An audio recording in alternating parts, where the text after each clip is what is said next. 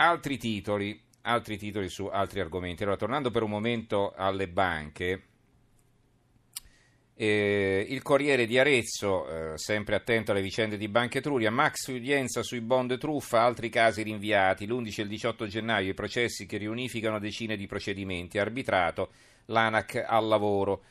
Ci sono naturalmente migliaia e migliaia di piccoli risparmiatori truffati che si sono messi assieme, stanno cercando di organizzarsi perché da soli non vanno da nessuna parte, quindi stanno facendo delle class action, se lo vogliamo definire così, quindi fanno causa comune nel vero senso della parola per cercare di ottenere un risarcimento.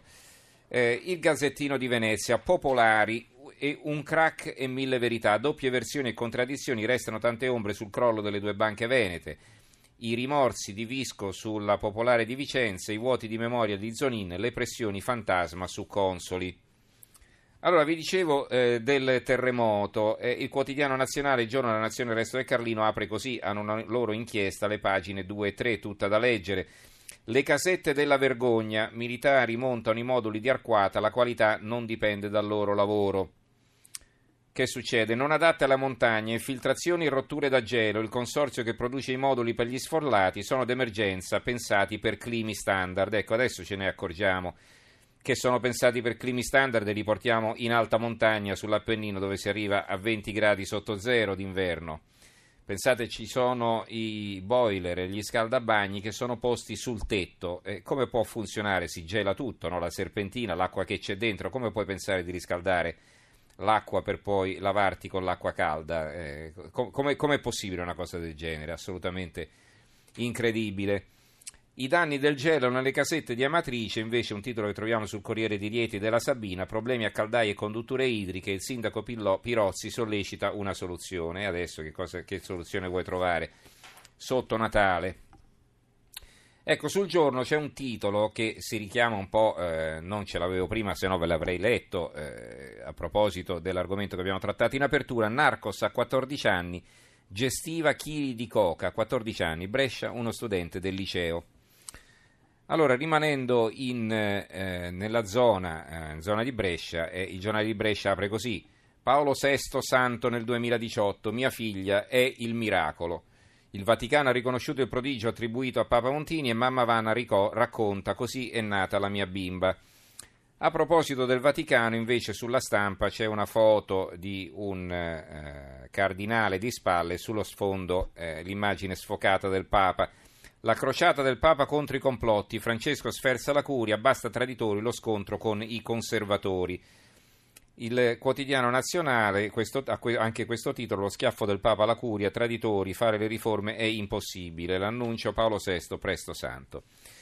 Sulla Stampa invece allora abbiamo anche il titolo di apertura, Barcellona, nuovo strappo con Madrid, indipendentisti in vantaggio nella Catalogna divisa in due, Rajoy paga l'assenza di strategia, il titolo del fondo di Stefano Stefanini. Leggo l'attacco, Mariano Rajoy ha perso la scommessa, la Catalogna è spaccata in due, come prima più di prima, se gli exit poll sono giusti, il voto di ieri riporta alla Generalitat una maggioranza indipendentista di stretta misura in debito di coalizione. Madrid e Barcellona ritornano così al punto di partenza con l'aggravante di Puigdemont in esilio brussellese, di altri leader incarcerati, di spiriti inaspriti dal confronto e dall'applicazione dell'articolo 155. Gli indipendentisti vincono, ma se un catalano su due vuole restare spagnolo e la differenza in più è appena qualche decimale, non possono certo vantare il consenso. Riescono a malapena a governare, certo non a creare un nuovo Stato indipendente nel cuore mediterraneo dell'Europa. Non hanno minimamente preparato, se non a parole, provocando una fuga economico-commerciale, seminando confusione e disordine civile. Leggo qui anche un titolo dedicato alla politica, argomento che abbiamo già esaurito prima, ma la Stampa mi è arrivata adesso. I candidati di Berlusconi, Frattini o Tajani premier, le mosse del Cavaliere per Palazzo Chigi, lui farebbe un passo indietro. Allora, un'altra vicenda di cronaca che lascia così senza parole, arriva dalla Sicilia. Il Giornale di Sicilia apre così, il killer delle ambulanze, malati terminali uccisi con iniezioni per favorire imprese di pompe funebri, barrelliere arrestato a Biancavilla, inchiesta shock, 3 decessi al centro dell'indagine. Una cinquantina i casi sospetti, l'ombra del racket. Viene intervistato lo psicoterapeuta Paolo Crepé, Il denaro porta a fare cose nefaste, questo è il titolo dell'intervista. Sotto un'inchiesta, un business che fa gola, 1000 le aziende nell'isola, ha fatturato di 125 milioni annui, le imprese delle pompe funebri, ma non è che siano tutti delinquenti, anzi probabilmente non lo è quasi nessuno, ci mancherebbe altro, ecco, non criminalizziamo la categoria. A San Cataldo sparatorie per accaparrarsi funerali, ecco qui qualche delinquente sicuramente c'è. I precedenti e falci a pagina 5. La Sicilia, anche qui l'apertura è la stessa. Barelliere e giustizieri in ambulanza privata, causava embolie, 3 casi certi, focus su altri 50, inchiesta shock, uccisi durante il tragitto dall'ospedale di Biancavilla, lucrava sullo sconforto dei parenti. C'è la foto di questo giovane sul Libero, a centro pagina, questo barelliere ne ha uccisi 3, forse 50, ammazzava i malati per venderli alle onoranze funebri. La verità, tolgono i soldi a noi e li danno agli immigrati, a centropagina, verso il sì alla manovra con fiducia, taglia disoccupati e tirocinanti, ma ci sono fondi per chi assume profughi. Pensioni, ecco gli aumenti e l'apertura del giornale, meno assegni ma più ricchi fino a 260 euro l'anno, via libera la manovra ammazza imprese. Una manovra da 1247 commi è l'apertura del Sole 24 Ore, 3 pilastri, taglio al cuneo fiscale, bonus industria 4.0, ritocchi alle pensioni. Il Sole 24 Ore ha un'intervista al Ministro dello Sviluppo Economico Calenda, sull'ILVA l'investimento non si modifica, basta ai partiti del no, l'intervista di Carmine Fotina. Notizia che troviamo l'ILVA anche sul Manifesto, conto alla rovescia per salvare l'ILVA dalla chiusura. Il Fatto Quotidiano, intervista al ministro Orlando, un'inchiesta ministeriale su Bellomo e quei corsi per giudici. Ricordate questo che imponeva alle aspiranti magistrate di vestirsi in un certo modo. A proposito di vestiti, di comportamenti, di bella presenza eccetera, c'è il fondo del giornale di Alessandro Sallusti, la brutta presenza di Poletti e Gramellini è intitolato. A un certo punto, bella presenza e Poletti dovrebbe saperlo, non è che se ne dica, che ne dica e scriva Massimo Gramellini sulla prima pagina del Corriere della Sera un requisito fisico-estetico, ma etico-comportamentale.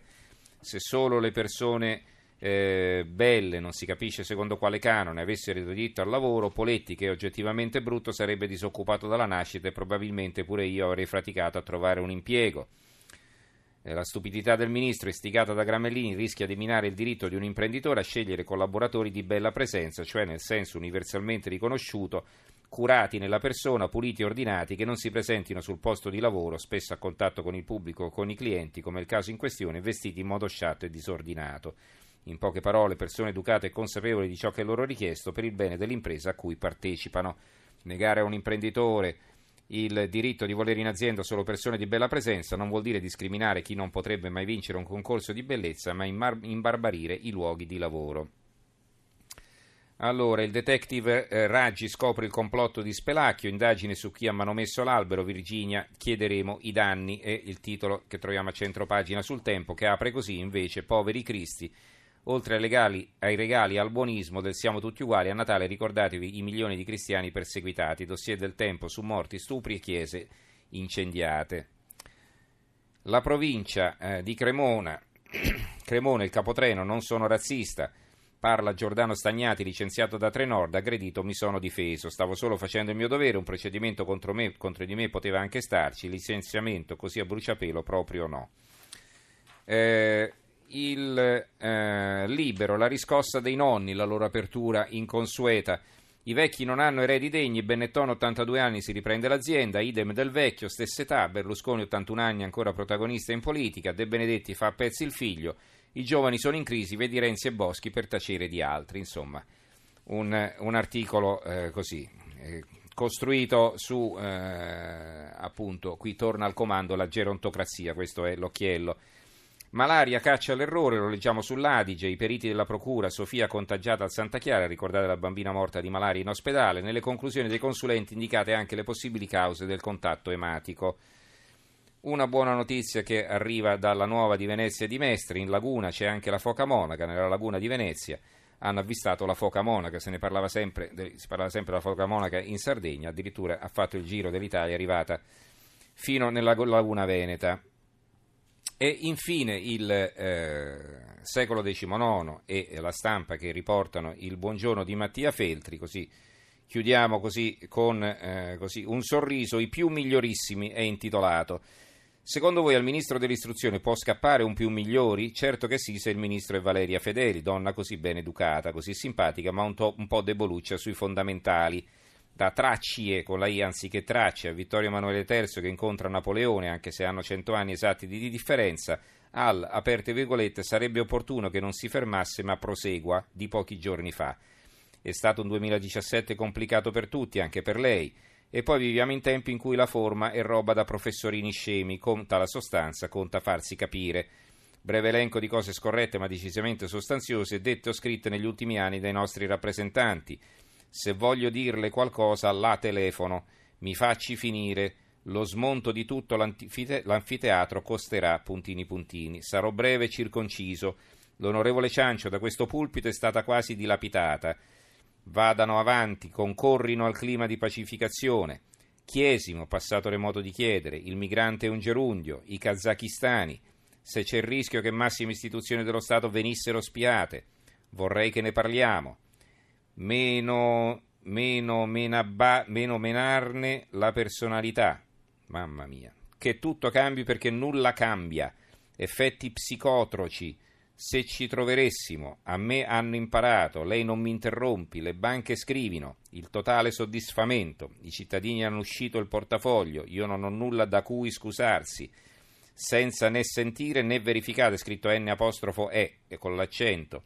Le chiedo se potrebbe controllare, la donna viene sparata, di rimuto, favorigerato, chiedo scusa, si fa fatica pure a leggerlo, questo corsivo di Mattia Feltri, e vai che siamo i più migliorissimi. Ci fermiamo qui allora, diamo la linea a Stereo Notte condotto da Silvia Boschero. Ringrazio in regia Gianni Grimaldi, tecnici Emanuele Di Cavio, Maurizio Possanza e Antonello Piergentili, in redazione Antonio Bonanata, Carmelo Lazzaro e Giovanni Sperandeo. Naturalmente domani sera andremo regolarmente in onda, come vi ho detto mi prendo un giorno, quindi sarà sostituito da Giorgio Specchia. Noi ci risentiremo lunedì 1 gennaio. Allora a tutti un buon augurio, un augurio di un sereno Natale in famiglia e con le persone alle quali volete bene. Grazie a tutti e buonanotte.